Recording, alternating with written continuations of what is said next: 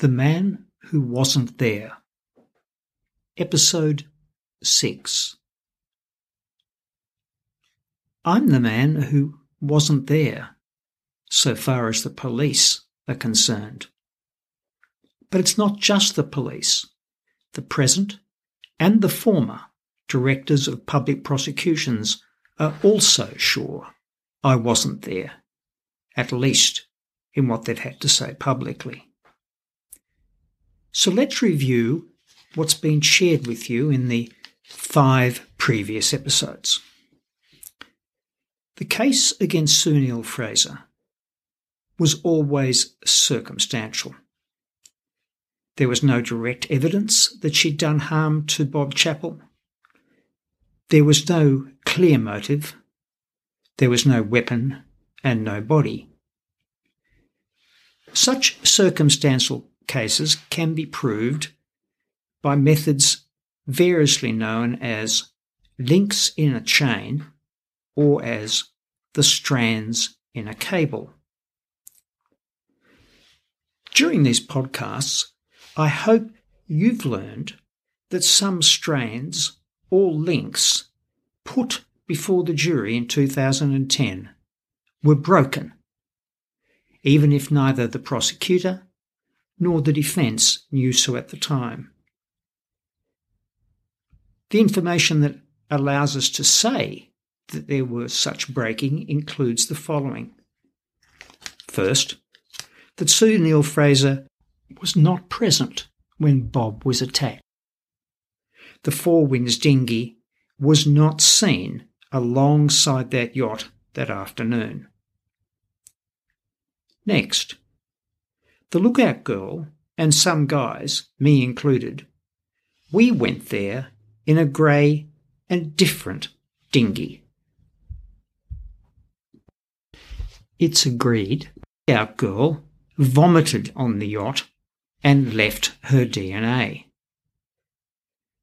The evidence that the lookout girl gave at the trial, namely that she hadn't been on the yacht, was false.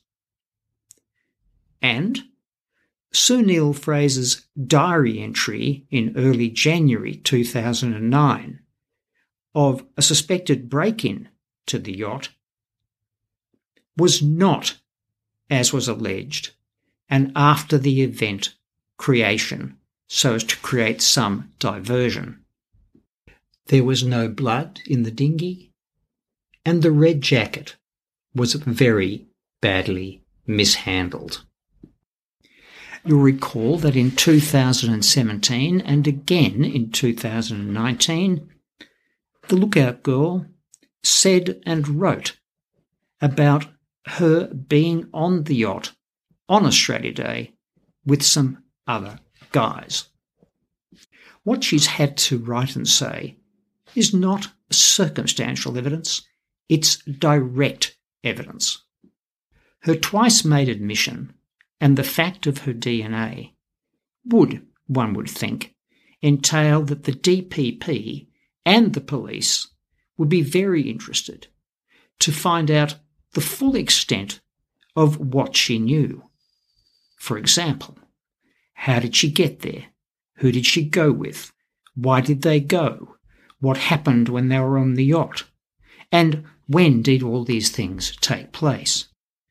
But how are the police and the prosecuting authority going to get her to talk? Well, the Director of Prosecutions Act makes it quite clear in some parts of Section 12 that the Director could have given her an immunity from prosecution on as broad or as narrow a basis as he thought necessary. And the alternative was to give undertakings that the answers that she gave to any questions would not be used to lay any charges against her. There has been no public mention of either of those obvious paths ever being followed. Instead, what we do know is that the director at the March 2021 second appeal reduced the lookout girl in a matter of, minutes to nothing. Perhaps that was an obvious outcome given that she was visibly distressed, wanted to go home, and wasn't prepared. For my money and your tax dollars, I prefer that Tasmania had a DPP who was rather more like those in the Victorian office. That office was proactive in that it corrected the injustice when a man was wrongly convicted as a result of cross contamination of DNA. The DPP office identified the problem and set out to fix it. It was the same office that was proactive to correct the fundamental assault on our legal system when the Victorian police ran a well known defence solicitor as an informant over some years and improperly secured evidence by that means. But waiting for a change of heart by the Tasmanian DPP is not going to solve the present problem. Problem being that a woman who is in jail shouldn't be there. Summing up what you've heard over these six episodes, here's what we can say. I, the man who wasn't there, was on the Four Winds on the afternoon of Australia Day for an unlawful purpose, namely to steal. Let's compare that with what's happened in another well known case. That is, that the former Tasmanian DPP was driving on the wrong side of the road, and that too was unlawful. Now, as a result of my unlawful purpose, a man died. As a result of the DPP being on the wrong side of the road, a young woman died. The relevant provisions that flow from causing death by dangerous driving are found in the Criminal Code of Tasmania at 167A, and they're also found in the Traffic Act at section 32, sub 2A, and again at sub 5. Now, in strict adherence with the possibilities offered by the law, the former DPP didn't face a jury as he would have under the Criminal Code.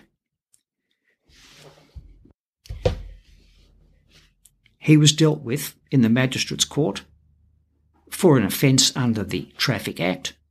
He lost his job, but not his freedom.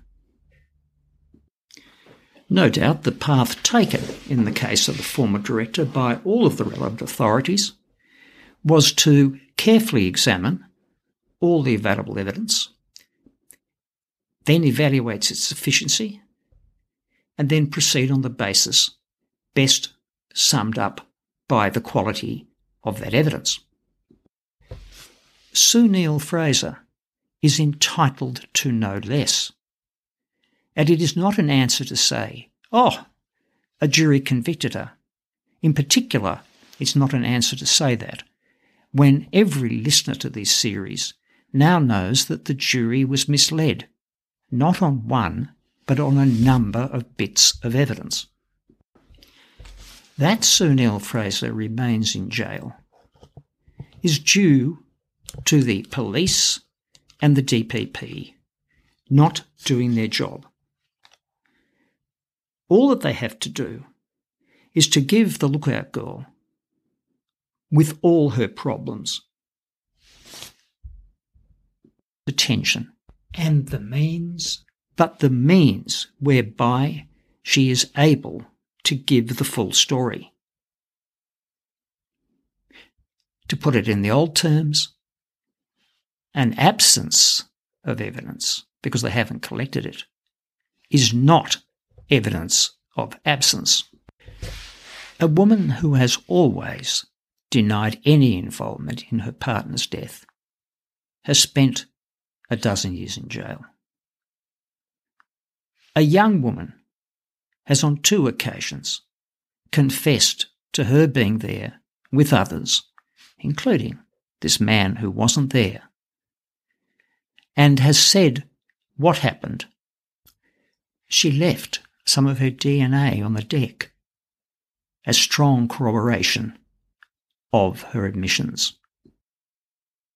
is far too long to wait for a proper investigation. But better late than never, because the madness that is the saga of Sue Neill-Fraser must stop. Thank you for taking your time to listen to these podcasts. If you found it useful, please ensure that others that you know also have the opportunity to listen to them. And may you never have the bad luck to suffer the fate that Sue Neill-Fraser has endured.